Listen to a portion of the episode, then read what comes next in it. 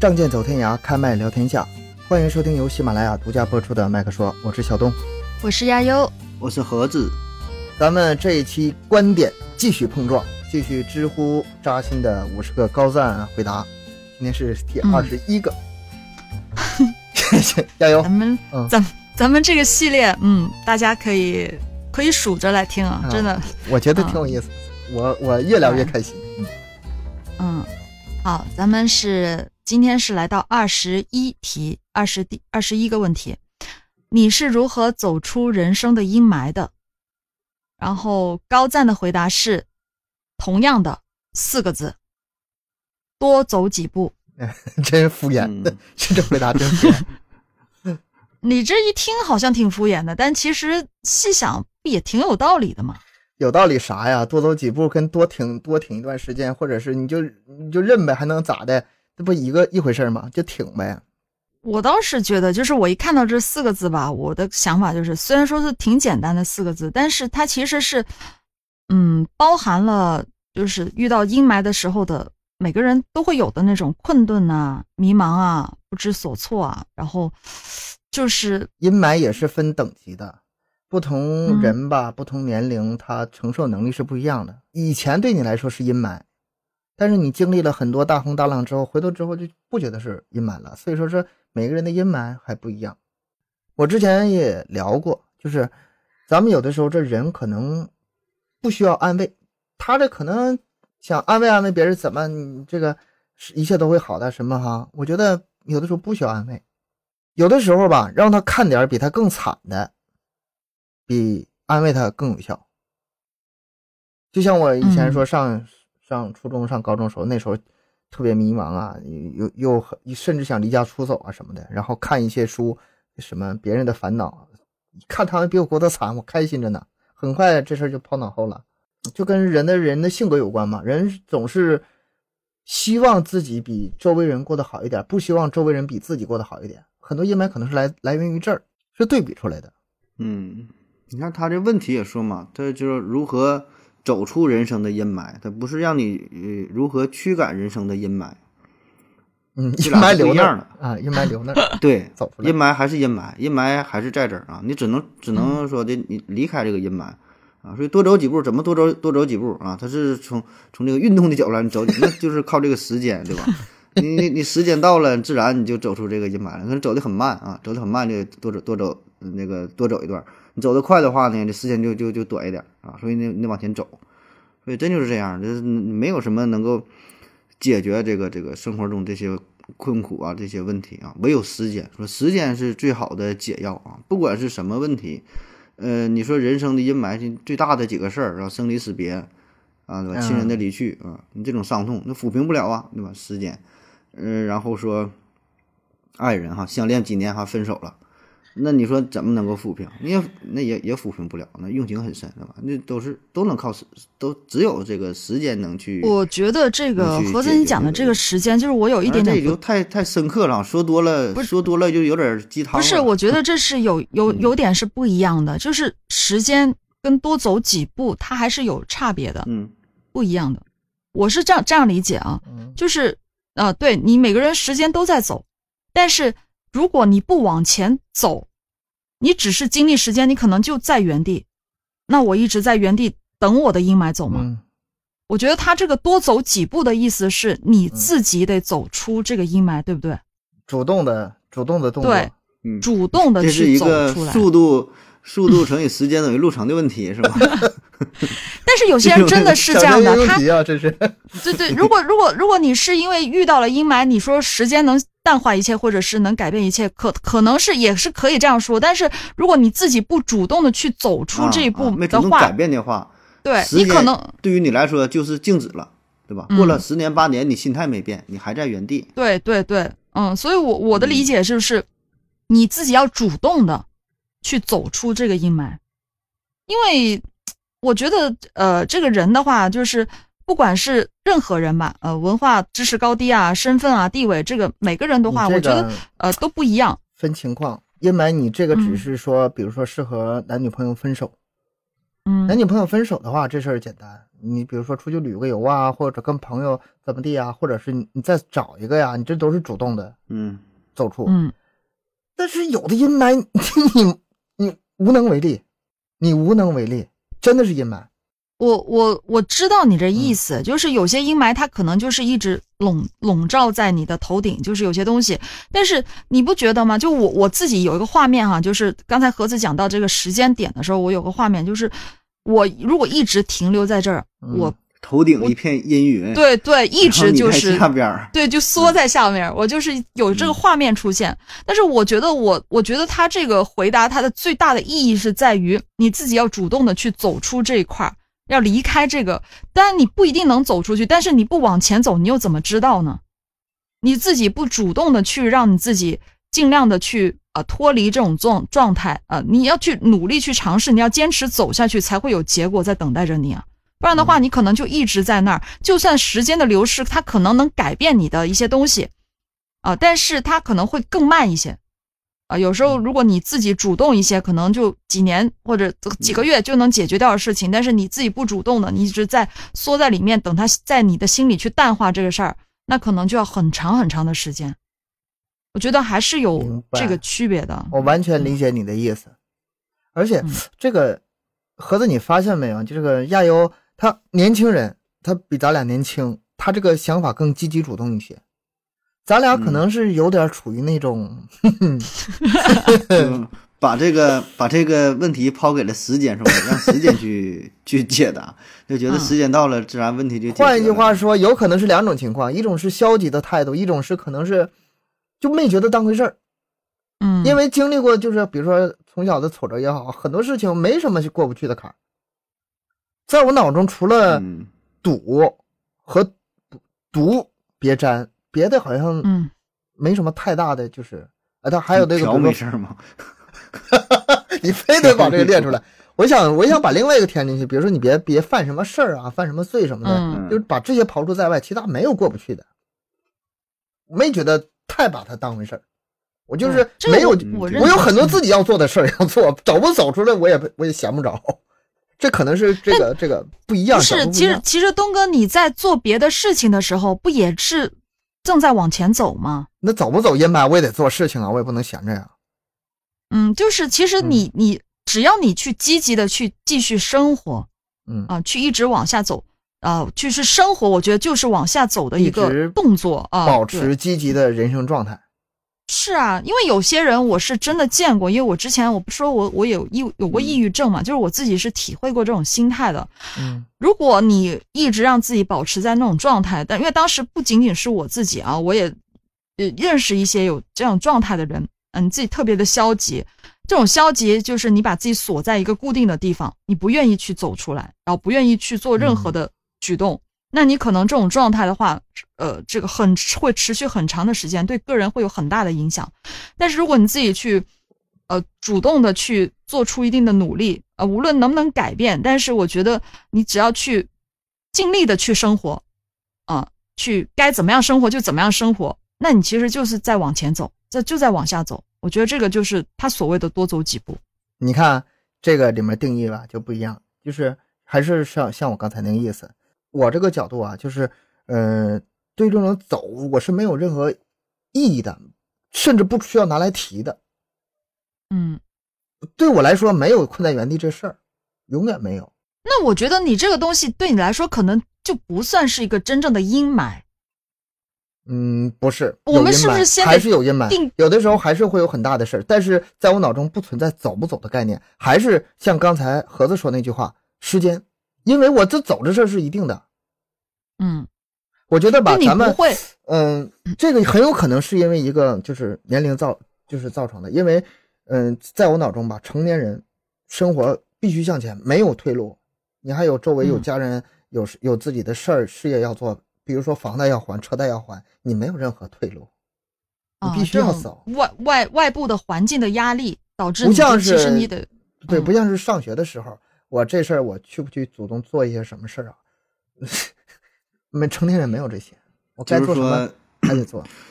亚亚游说的点，我我我我听了，我感觉可能就是困在这个地方，下一步就如何去选择哈？要么只能在这地方待着，啥也不干啊；另外一种呢，就是说我积极主动去干点啥。东哥可能觉得说，根本这个不是一个二者做一选择的事儿，对吧？我一直都在走，伴随着阴霾在走，对啊，是吧？带着悲伤的这个悲痛啊什么，这个继续前行，对吧？因为阴霾经历的啊可能多，你知道吗？就前面还是阴霾，没有用。虽然我没从一个阴霾到了另一个阴霾下，我就没我我头顶就没亮过天儿，一直在阴霾底下。我不是，我觉得这又得去定义一下什么叫阴霾，就是一点点的心情不好，这也算阴霾吗？我觉就是 你深度上来了，因为你本身本身什么叫阴霾？就是我觉得如果不是遭遭受到一些特别大的挫折这一块的话，不算是什么阴霾。这小小的一些、嗯、呃 事情的话，小小的不愉快，这算阴霾吗？我跟你说啊，人生最大的阴霾可能是这个成功不成功的问题。在在我年少轻狂的时候，觉得一切皆有可能，以以后自己未来发展无限，能做出任何成就。但是后来越来越随着时间，发现自己就是个平凡的人，很多事情做不到的时候，自己始终是处于那时候这个时候吧，就不成功是一个常态，就是成功吧就是偏得是幸运，你知道吗？我始终在找办法在突破自己，这个、嗯、这是一种常态。那你这心态挺好啊，这是我最大的阴霾。对对，就是我曾经觉得自己可以做到多好多好，发现做不到，你知道吗？是这个这个打击其实挺大的，甚至有一天，比如说啊，嗯、你，我觉得你你这个不是走出阴霾，你这个不是阴霾吧？我觉得你把自把这个阴霾给转化了，你对待阴霾的态度改变。我觉得我你现在这个东西，我我不管你把这个当做阴霾了，你就开心了。我反正走不出去，是吗？还是那句话，喜欢这种阴除霾的状态。了赌赌和犯点犯罪以外，没有啥事儿过不去的。甚至包括呃，比如说朋友，比如说男女朋友分手，呃，亲人离世，这都算大事儿了吧？那如果你要这样说的话，那我觉得赌和毒还有一些也能过得去啊。我也见过这样的人啊，嗯、也能走过去。是，还有癌症啊，还有什么的，很多事情。反正现在可能心态确实跟以前有点不一样了。嗯，越来越越越越坦然了，可能越来、嗯、可能越看得越淡一些，是吗？呃，我觉得你们这个上升的程度有点高啊，就聊的什么人生阴霾呀，什么看的这个定不定义是不是阴霾呀？咱就简单点啊，嗯、就是说你遇到了一些不开心的事儿啊，心情比较抑郁。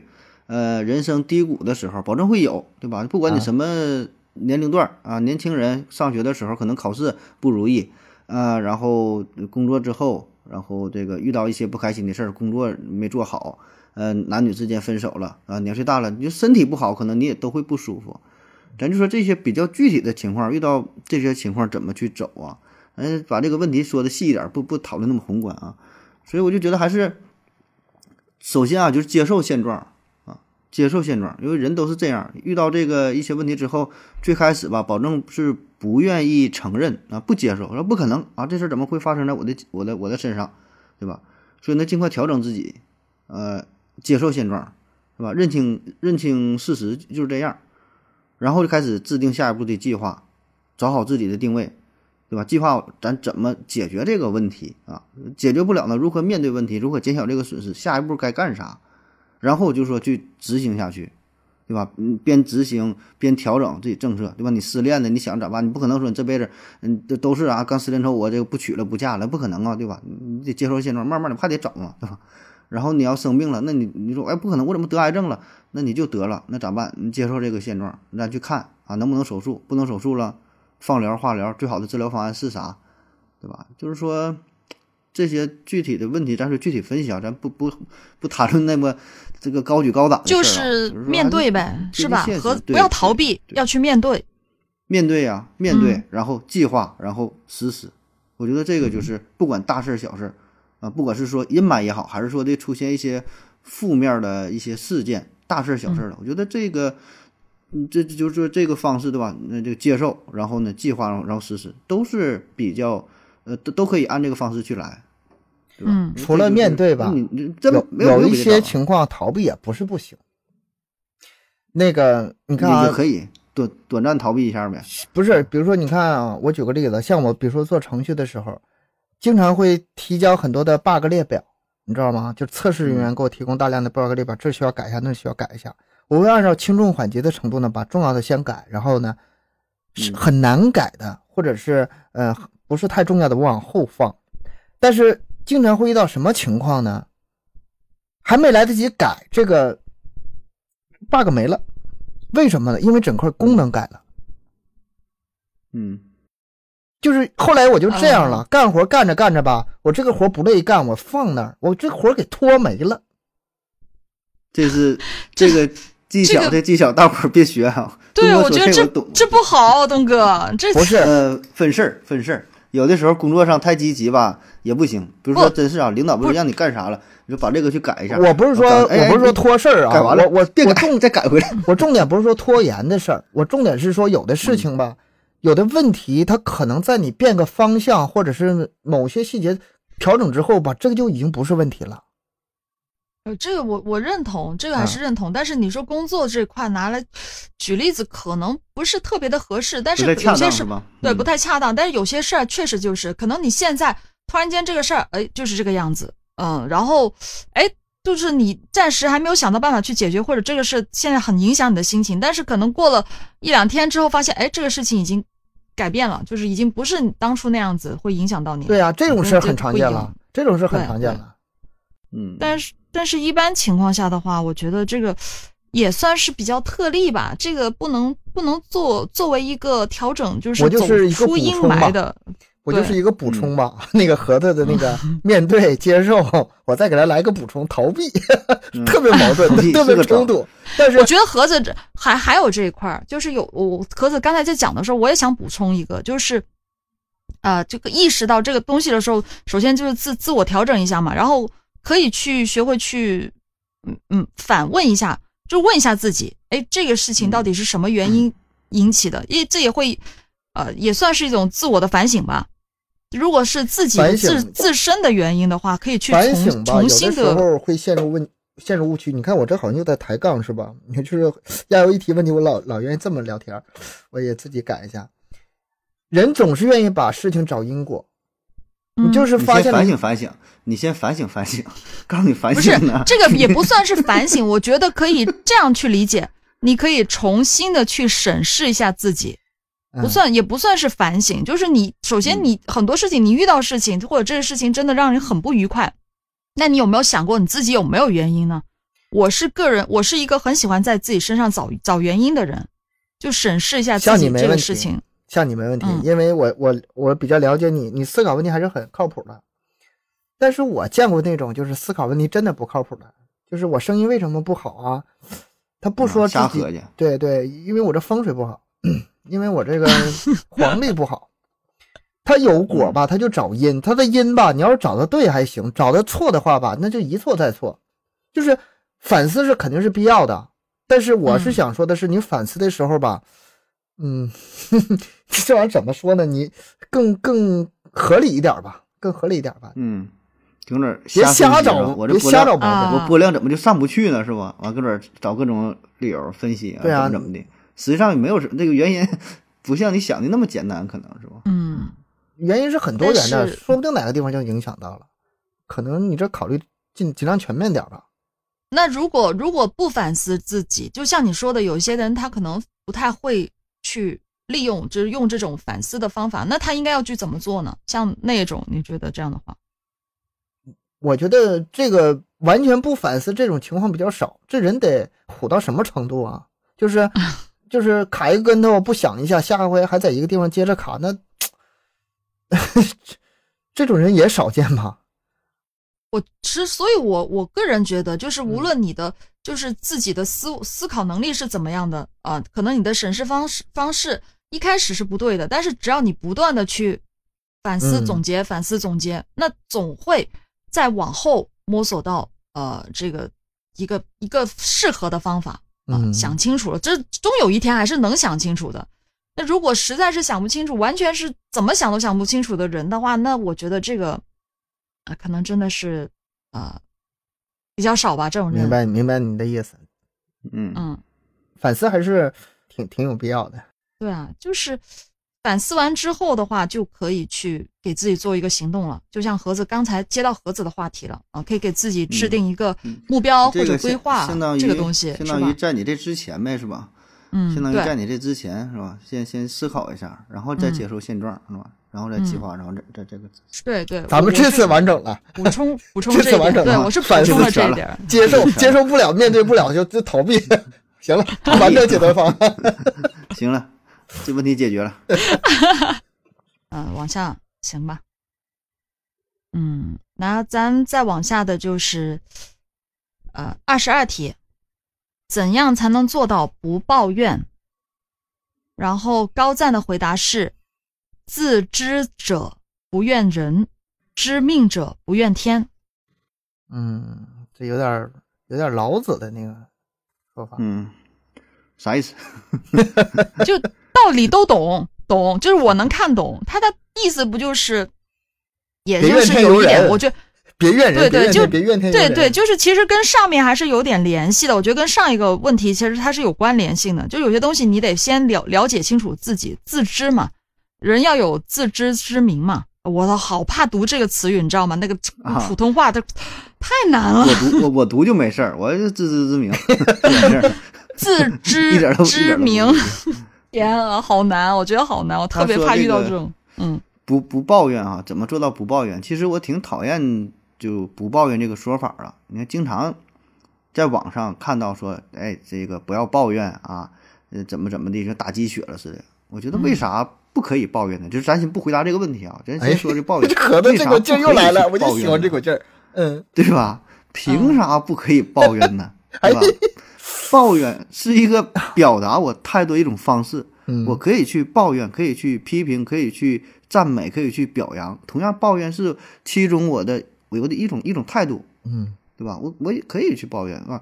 当然，这个可能这个抱怨是比较负面，不太好。对，就是他其实这个权利，因为其实你本身抱怨它就是一个贬义词。本身就是一个贬义词，因为它代表的是什么呢？就是你一说到抱怨，可能我们每个人就会意识到这个东西就是发脾气啊、指责啊，或者是呃自己控制不了自己的情绪啊，比较随性啊，这随性而言啊什么的之类的这种吧，反正就是贬义的那种意思。所以很多人会觉得这个不是一个很好的表现，嗯，主要是抱怨是这样。他这里边，我我觉得他把抱怨这个词儿的意义已经给扩大化了。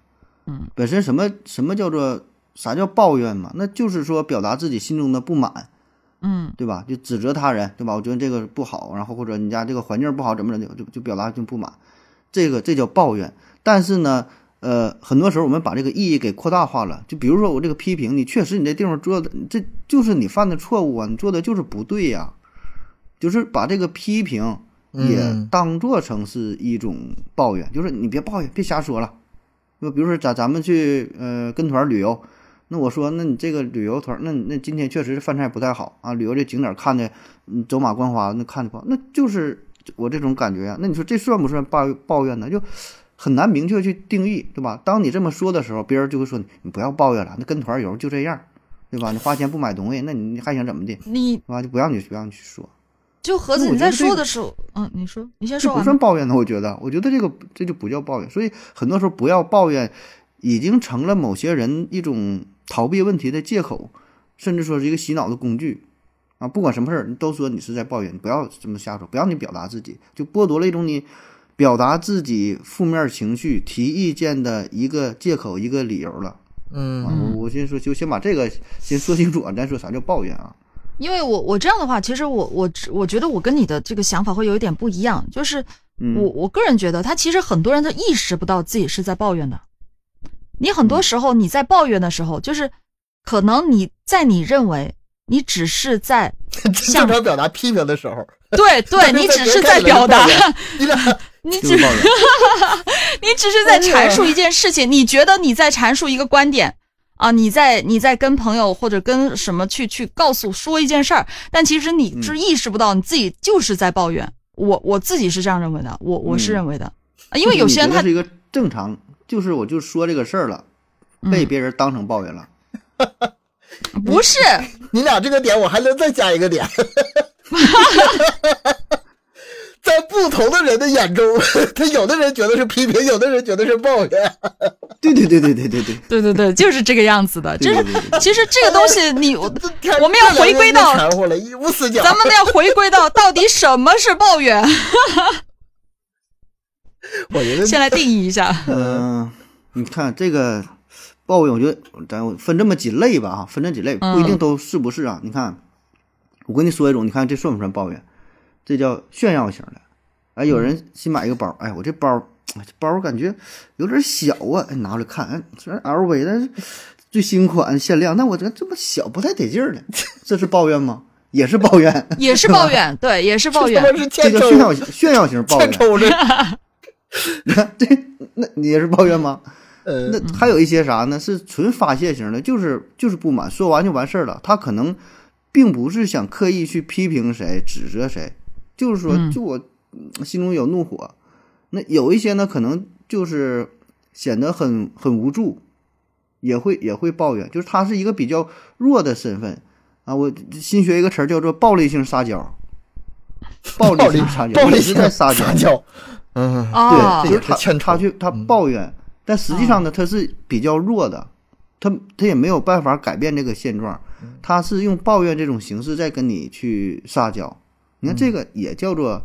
抱怨，所以就各有各的各种各种形式，嗯，可能都会被我们归结为抱怨，但实际上他想表达的东西也不一样，给别人带来的体验不一样，别人理解也不一样，对吧？就是 每个人的同样一句话，那都是这么说，那都叫抱怨，但是听者的感觉也也也也不相同。哎，你说听者感觉不相同，这点确实是这样。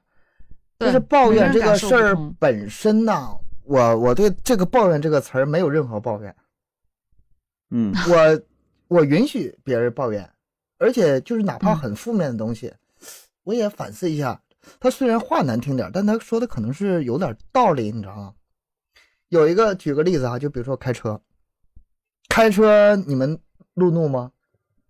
啊，就是咔有人就车在你前面急停别你什么的。多少会有有一点儿，多少？那你说这叫抱怨吗？这多合理啊，对吧？嗯。但是你要平时开车的时候，我跟我我跟我媳妇儿出去开车吧，就很大的不同。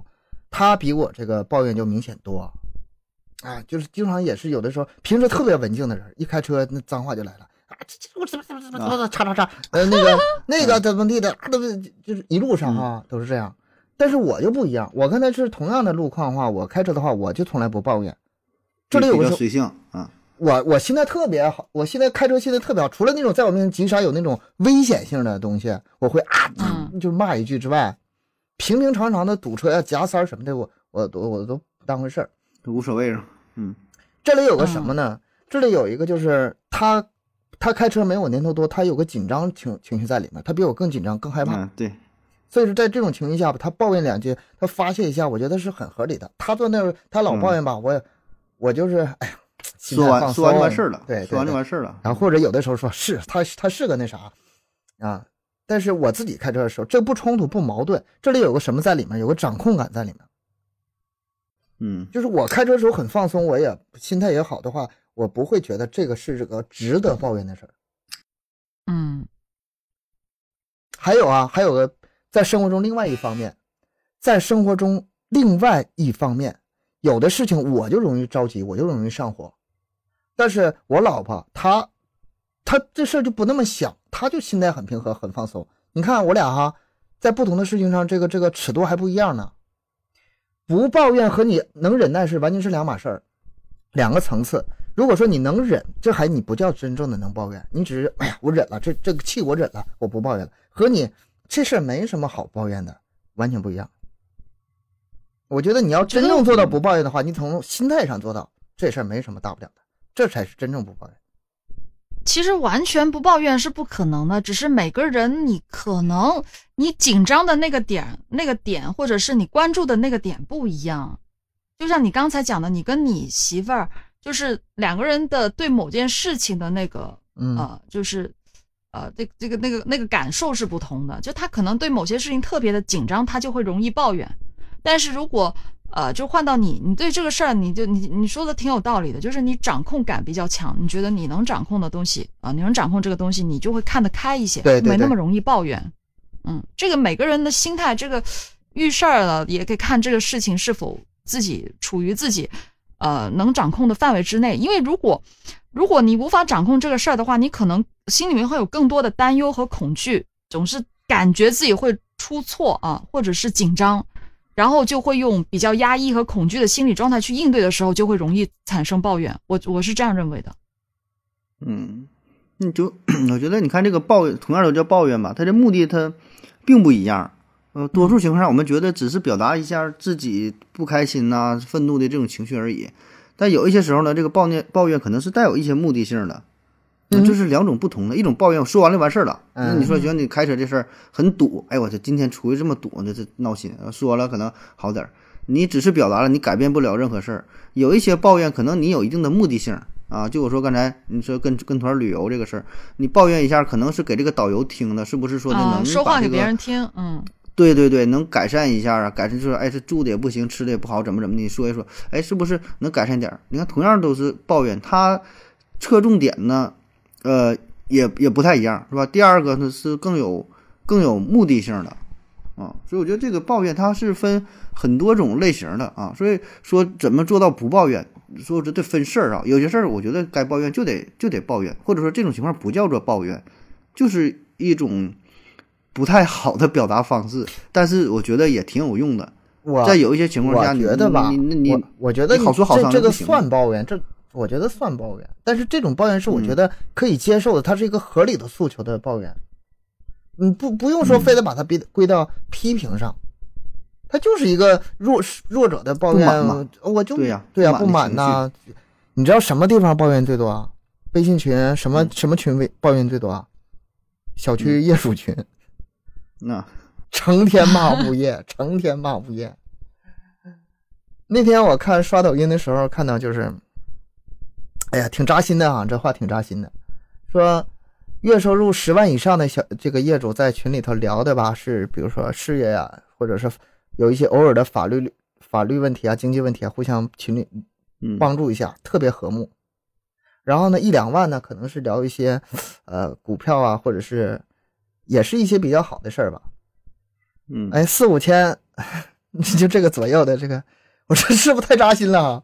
这些人的这个业主群里头呢，聊的都是骂骂物业，没有这个业主群都是骂物业群。我所在的几个群都是这样。东哥，你是怎么知道从他们聊天当中知道他们的收入的呢？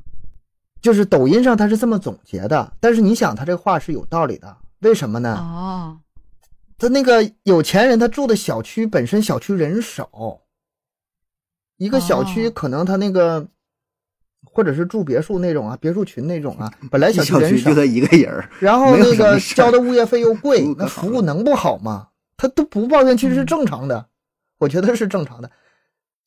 所以说我从这个角度吧，我没看到说是因为人的素质高低导致他骂不骂物业，我倒是不是从这个角度考虑，我是想，哎呀，我不想在这个满是物业群的、满是骂物业的这个群里头待着，我想 买好房子，去搬一个好一点的。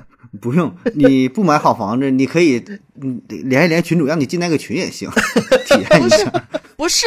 你不看不就行了吗？这这这有啥呀？是我从来不我我不看，就是里面负能量太多了，成天屁大点小事儿，屁大点小事就跟你抱怨个没完没了啊那种啊！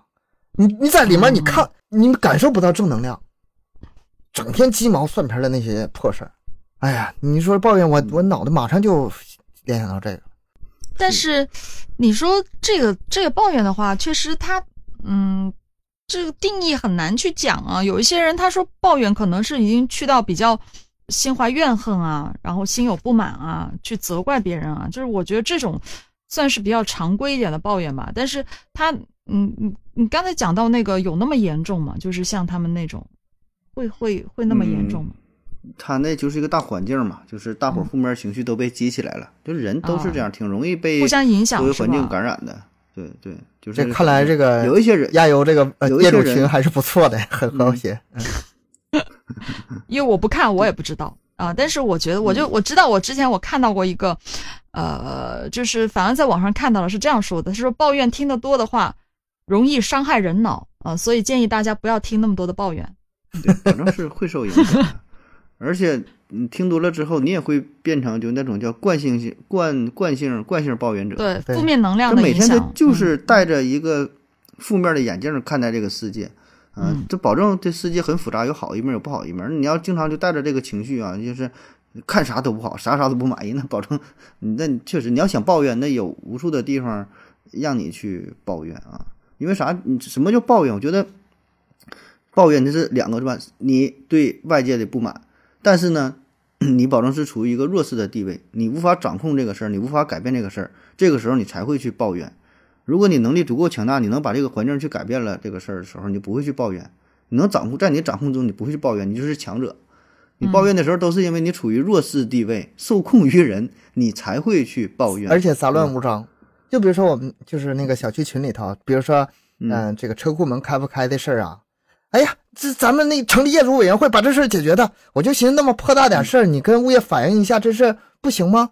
然后那个，比如说那个停车场要收费，这事儿比较大了，啊，成立为业主委员会，然后给那个市长打的拨打热线，我寻思那倒可以，但是也可以先沟通一下吧，就是，就这帮人解决问题的方式啊，非常简单，向政府上政府拉红条去，去那个那个那什么去上访去，嗯，我就寻思游行去吧。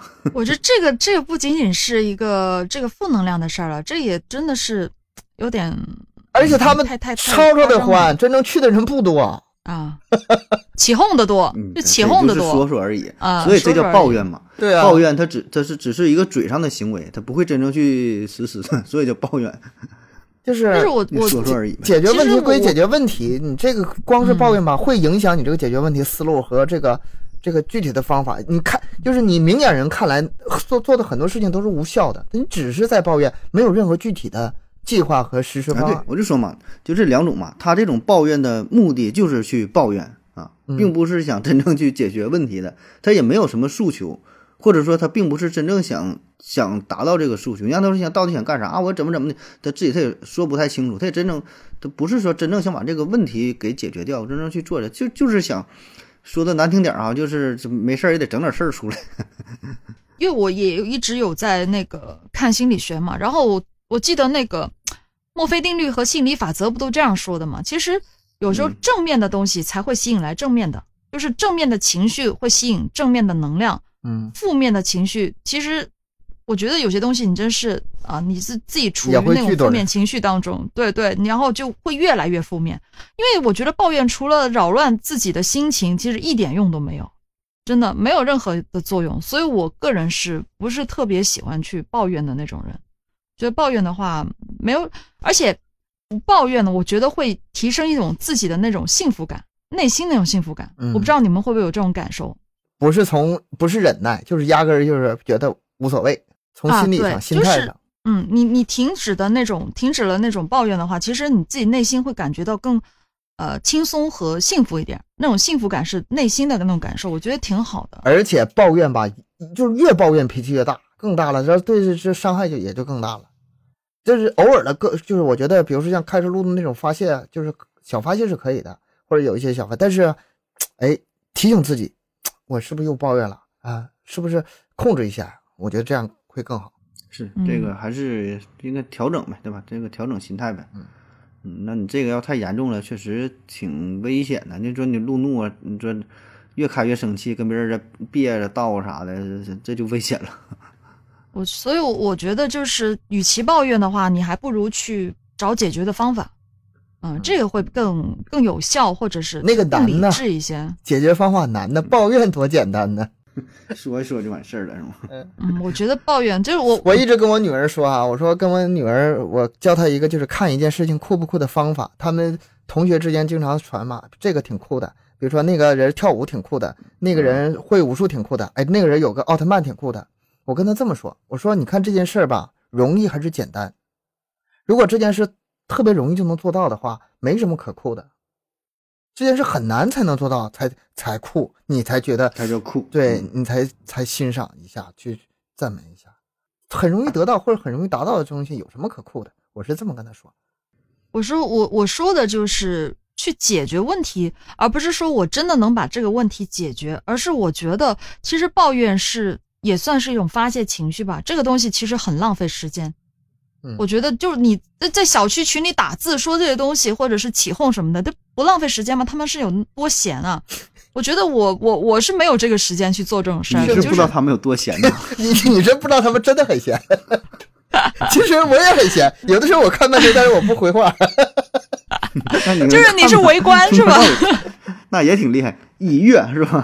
一跃爬楼，爬楼完毕。我不敢乱说话，就是有，比如说他们说物业这个不好，那个不好，动不动就换物业，动不动换物业，我就我就哎小心颤巍巍的说，我说换物业这这么容易吗？你们说换就换呐、啊，你知道吗？他就就有点那种公贼的那种 劲儿就出来了啊！你不你你是站在哪边的啊？你是哪头的？你是在业主这头还是物业那头的？我说这不是一头吗？大家不是共同想把这个日子过好吗？为什么还要分头呢？然后就我就不敢说话了。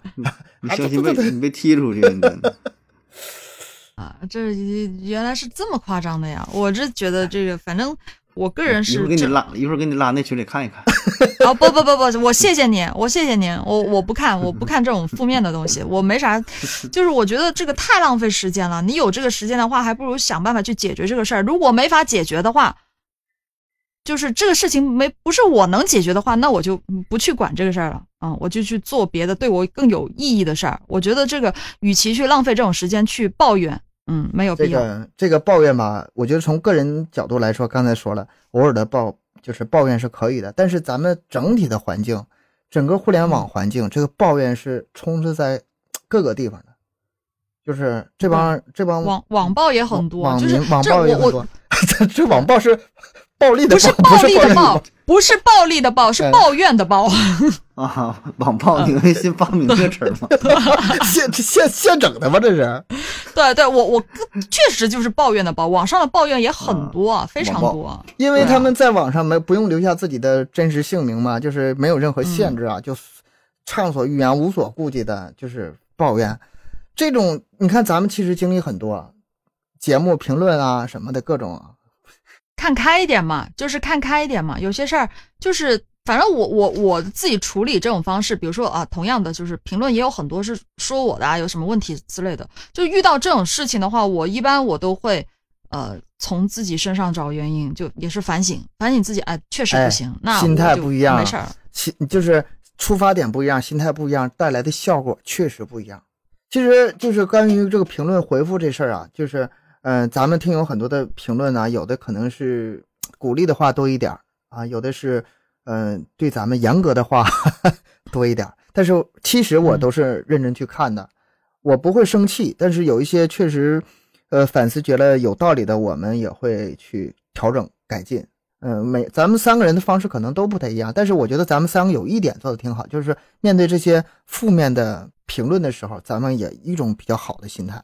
还是反正我就就保持两个点，一个就是看开一点，然后在自己身上找原因，嗯，努力去下一次做得更好就行了。这种心态的话，无论遇到啥事儿，我觉得都是可以的。嗯，因为人生本来就没有事事如意的嘛，是吧？一味抱怨，我觉得于事无补。主要是抱怨，我觉得于事无补。我是极少抱怨的那种，就是当然我也会啊，就是有时候情绪在那个点了，可能还是会说几句。但是我觉得这种东西，嗯，我。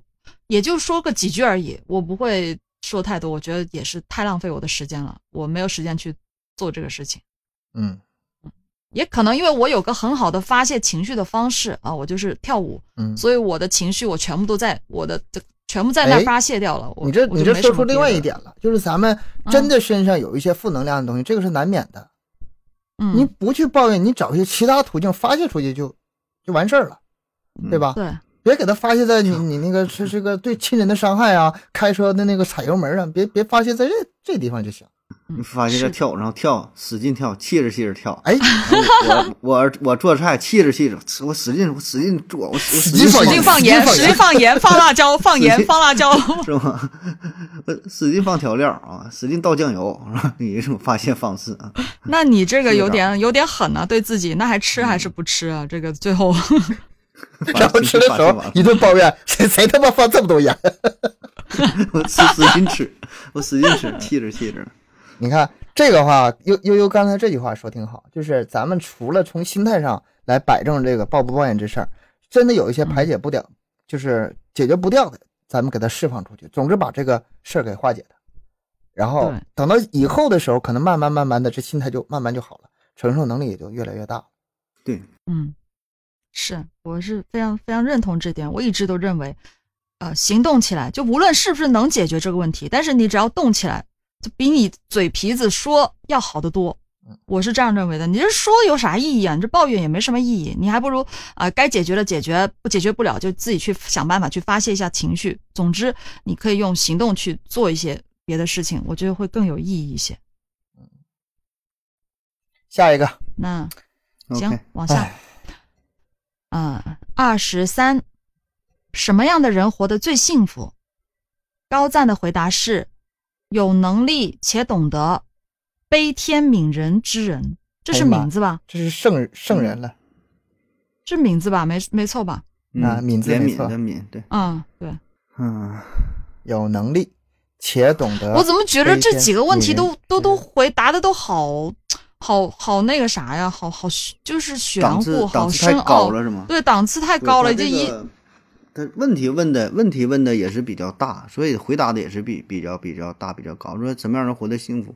这幸福这事儿，这你说从古到今哈，这么多这么长时间，古今中外的哈，这么多哲人呢、圣人呢，也都没研究出来，说到底啥叫幸福，对吧？每个人的理解保证不一样，追求的点不一样。你处的处所处的这个环境。你所处的这个档次，对吧？有的人是缺钱，有的人缺爱，有的人嗯缺什么什么东西啊？所以很难说一语去概括说什么样的人活得最幸福。答案保证是不太一样啊。反正咱们比较粗浅的，咱绝大多数人想到，保证第一你得有钱，对吧？经济基础啊。然后呢就是情嘛，对吧？人活着一辈子就是感情嘛，对吧？有了经济基础，有钱作为保障。什么亲情、友情、爱情都得到了，家庭圆满，身体健康 啊，就就就这点事儿吧。因为咱就能想到这么多，再往高了叫什么人生啊、自我价值实现啊，叫马斯洛那金字塔嘛，对吧？那就是实现自我什么奉献社会、造福人类啊，那就那就太高了啊。咱们绝大部分人吧，做不到这种，就是悲天悯人，就是能把自己能把自己这个心。给他摆的很平，就很很不容易了，能很充实的，那档档次太高了，对，悲天悯人的得是还得有能力啊！你说这个，这得是圣人啊，我感觉。对，我觉得这都圣人了，这个。嗯，那我我看了之前吧，有一个文章叫，啊，早几好几年了，叫北京啊，有两千万人假装在生活，呃，不知道你俩有有印象吗？就说这个，就很多。生活在北京的人嘛，他都没没有真正的生活，呃，都是来打工的嘛。可能说有一些梦想，但最后这梦想都破灭了。每天呢，只是非常机械的生活，然后呢，嗯，非常孤独，也没有什么人情味儿啊，就就来说是叫假装在生活啊。当然，他这文章写的可能是有点过，有一些夸张的，有一些比较夸张，或者是说这个只说了。嗯，其中这一方面吧，就说人情比较冰冷啊，什么什么的。但我觉得，就是通过这个点嘛，就让我们重新思考一下，就关于这个幸福的这个事儿啊。啥叫幸福啊？我又新学一个词儿，叫啥叫真实性？就是说你活的真实啊，这个是一个幸福的基础。就像说假装在生活，他活的根本不不真实，他的生活和他自己的理想和他自己就是说真正想要的这个东西，他是背离的啊。当然，这里边说谁都说想要有钱，说什么一夜暴富啊，这个比较遥远。咱就说比较现实点的东西，就是回归到你你你你你自己比较坦诚的这一面啊，就真实。然后说，你才能在这基础上吧，才能寻找到你的幸福。你连真实的体验生活都没有，就是每天都是比较浮躁的、比较飘的这种，那那你就很难说寻找到幸福啊。所以我觉得这个真实是一个基础吧。你真实不一定幸福，但你要不真实的这种生活，保证是不幸福的啊，就比较比较比较虚伪的理解。我觉得，我觉得幸福吧，这个没法说拿实际掌握的财富这些已经获得的物质来进行衡量，因为咱们有一种说法嘛，幸福是你的嗯实际得到和你的期望这个之间的关系嘛，你期望那个比例，对你得到的比你的期望越高，你越幸福吗？我的想法是一种掌控感，就是掌控感不见得是这个非得是很高层的人才能有的这个一个掌控感。你看，比如说，比如说王健林，那厉害吧，有钱吧？嗯，比如说恒大有钱吧，人家一一一度就是在中国就是首富前几位，后来负债负了那么多，你说他那种掌控其实也很难很难很难很难，对吧？他他也有失控的时候。我觉得不论是有钱人还是穷人，你对自己生活能掌控，这是一种幸福感。就是我可以没有钱，但是我知道我正在做什么，我知道我以后会会做成什么样，我知道我明天要做什么，我做的意义是什么，我的希望在哪里，这是掌控感。我能确确实实知道我得到的东西，这是掌控感。一切都在未知当中，这一种生活在恐惧的。未知的恐惧当中失控，我觉得很难对有幸福感，对，这是一种失控，一种失控和掌控之间的关系。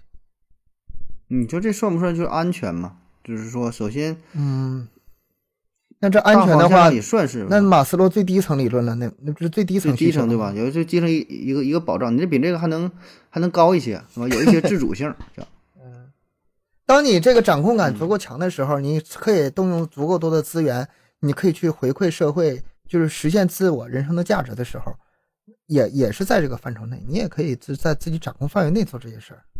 嗯，你掌控的东西越来越多了呗，对吧？对你控制的越多了，嗯。但是你这个是和自己的目标，这俩是相相相对相对应的。你目标设立的低一点，你掌控的东西自然也就低了，是吧？就是说你，你你你想的太多的话，或者你到了一定档次的话，你的掌控能力是在变强，但东西也越来越多了。你看这里就有个矛盾，呃，期望和得到这个中间差距是你的幸福感的来源。你如果理想吧定的太理想定的太高，你始终够不到，会有一种会有一种失落感。但是呢，你要不定这个理想，你又没有目标，这这里面就有个矛盾在里头。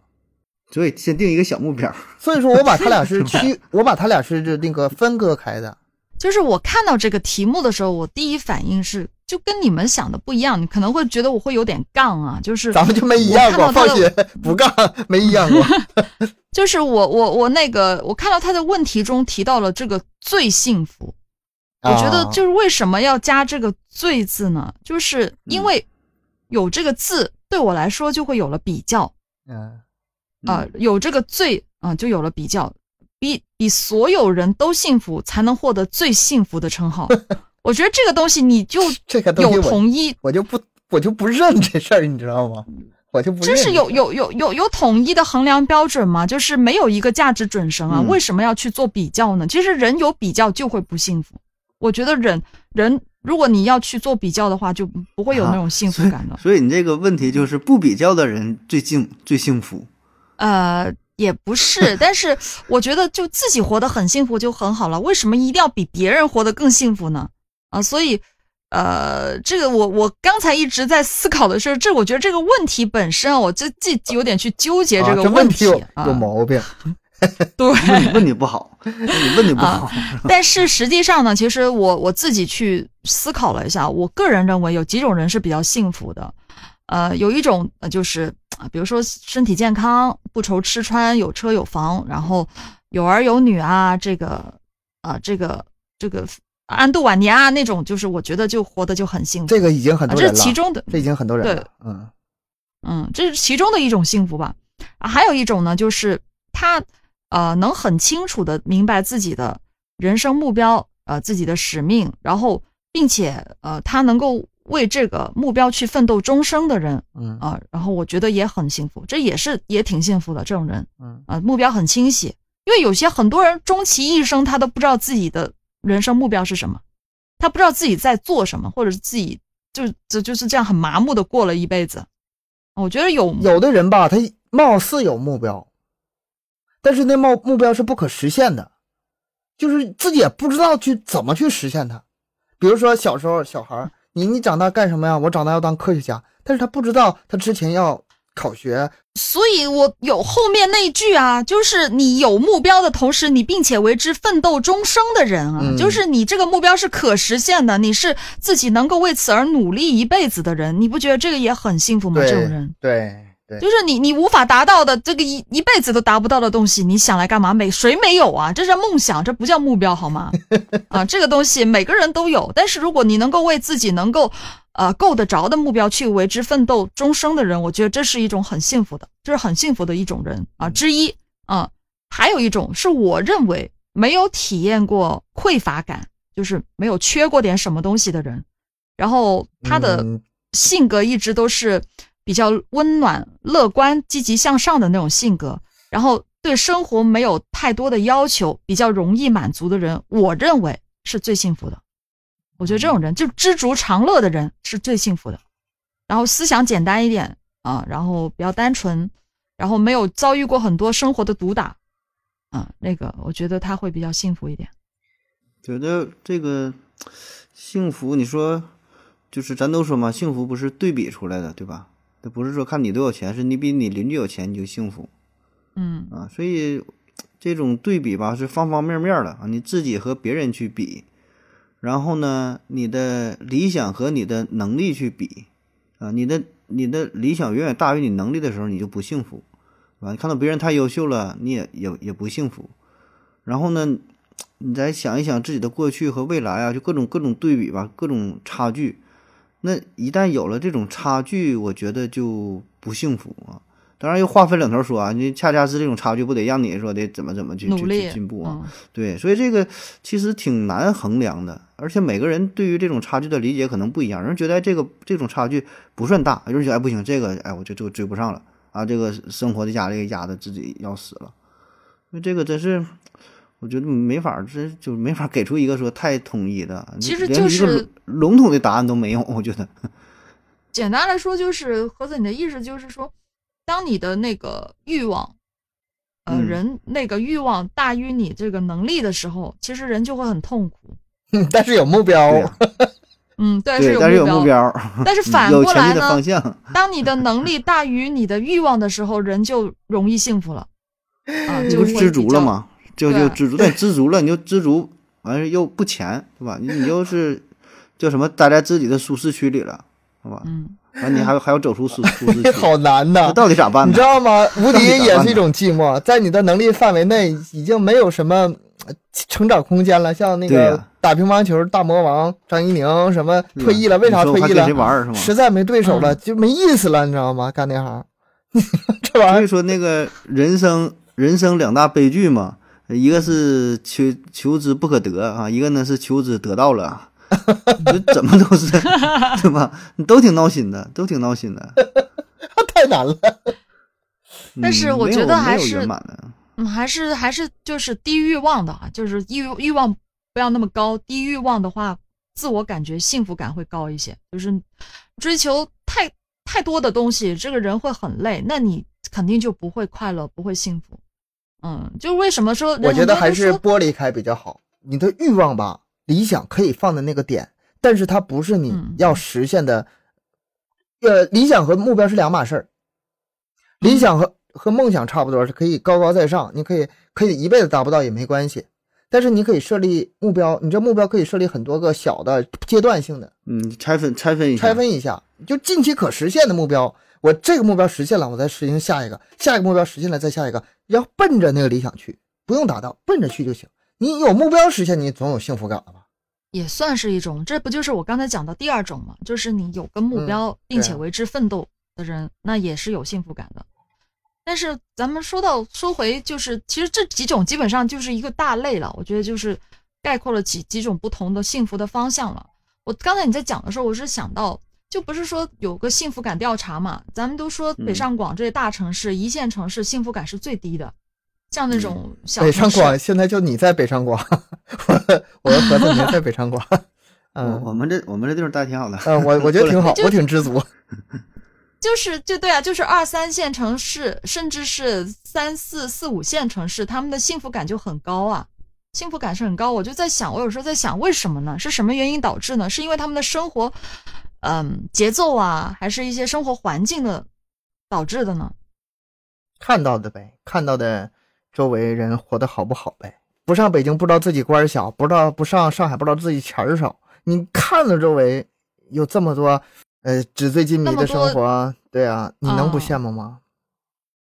啊，然后就会觉得很压力很大。对啊，我是我是这么认为的。你给我放小小山村里，只要让我能待住活活的话，我也觉得自己活挺好啊，没有太多的欲望。那说到底还是低欲望嘛，就是欲望欲望感低一点的话，自内心的幸福感就会高一些。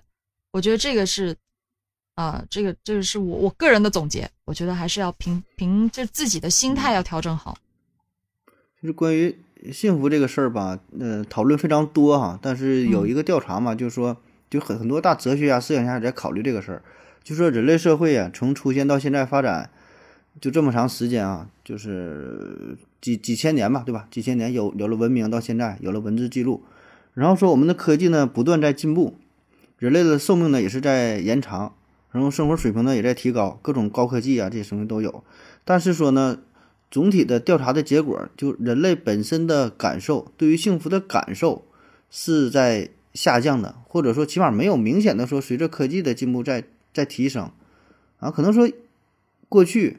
啊，再说就几百年前、几千年前那时候，那时候说他们什么生活，然后呢，那几百年前可能有了有了一些这个调查了，再到说最近哈，就这几十年发展特别快的时候，整体的调查数据发现这个幸福的指数啊，就整体这个人类都没有在提升，所以在思考就是咱人类到底在追求啥啊？就你这个科技是比以前进步了，文明发展了，但我们人类的终极目的是啥呢？对吧？你不是每个人的一些。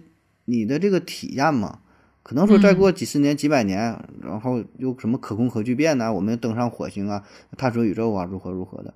但是说你最后你人的内心的体验是否这种愉悦感是否增加啊？当然，可能有一些人他觉得，哎，我就想呃探索宇宙的真相，比如一个科学家，对吧？他的理想很崇高，说我想我就想看看月亮上到底什么样，火星上什么样。哎，他达到了这个这个目的啊，他觉得很幸福。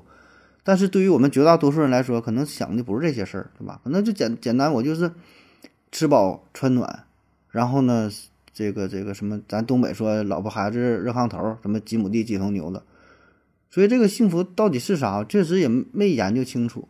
而且说，就人类也是越来越越迷茫啊，就是想我们到底在追求啥呢？你这科技的提升，幸福的体验却在下降啊，所以。如何如何如何去去定义啊？如何去寻找？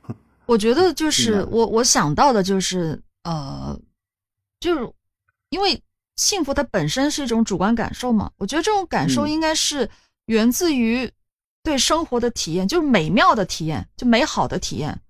如果可能是你说为什么我们现在这个人幸福感下降？我觉得有一个很大的关系，可能就是咱们这现在科技发展了嘛，让人与自然的接触越来越少了。人与人之间的沟通交流越来越少了，因为人本身就是一个群居动物。我觉得你可能脱离了某些环境，变得特别的独立啊啊，孤独的时候，你的幸福感就会下降。所以我觉得这个应该也是跟咱们现在整一个时代这个是离不开关系的。确实是越来越没有那种体验感，没有小时候那种啊出去玩啊那种。啊，一大小朋友，一大群小朋友一起玩，然后去野外郊游啊的那种感受吧，也不用太过悲观。你现在感觉你没有以前幸福了，但是你怎么知道你的下一代他不像你小的时候那么幸福呢？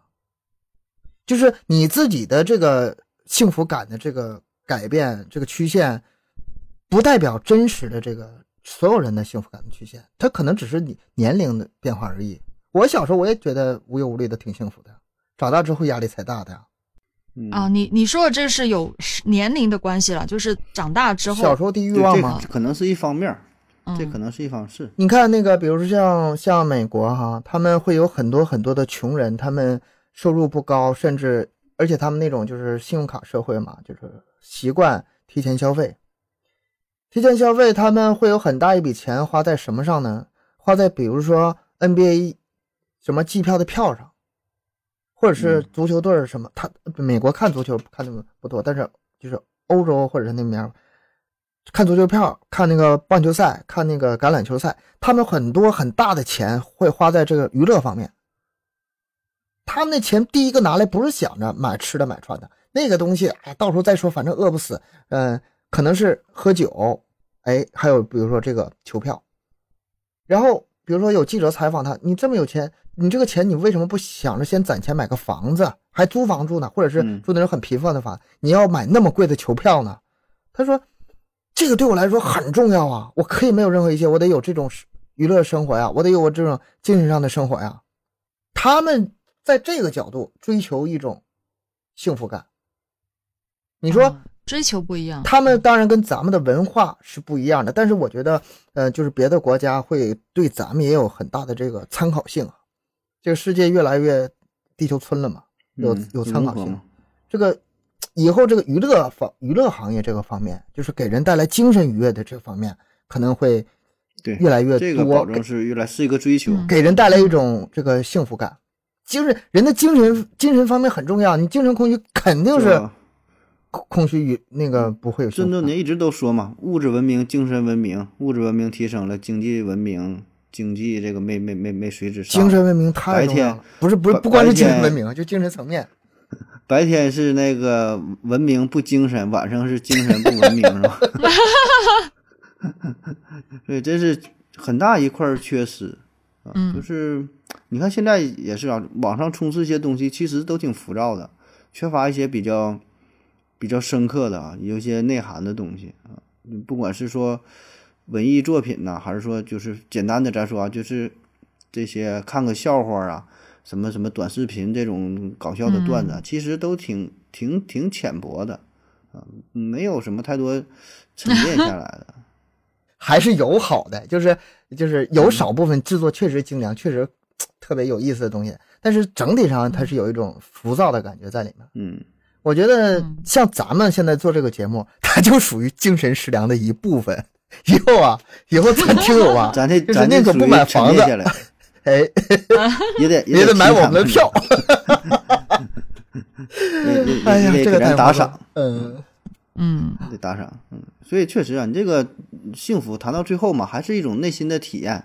是吧？一种主观的感受性啊，就是说，确实是与物质基础这些是分不开的。但是到了一定城市，不用特别高的城市，就会开始有一些内心的追求了，对吧？你说你再有钱，最后你想干啥？不是说用那，你不得用那个钱去去去满足你某一方面的需求吗？不是说赶紧钱多你高兴，你把钱花出去，你体验到了，对吧？你得给他带来满足你精神的愉悦。嗯，聊的越来越那个，越来越深了。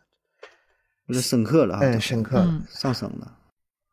行，咱们今天节目就到这里，然后嗯，欢迎大家多多的收听 收听。为什么已经听到这儿了？呃，欢迎大家多多的打赏、留言、点赞、分享，然后我们专辑评价，麻烦大家再再来十分评价。加入我们的微信公众号“麦克说 Plus”，里面可以加入我们的微信群，咱们带大家一起聊聊聊天。好，那今天咱们节目就到这里吧，感谢大家收听，再见，拜拜，感谢收听，哎，咱们的更新时间是三七二十一。哎呀，我忘了，我忘了。没事，我补充一下。对了，嗯，拜拜。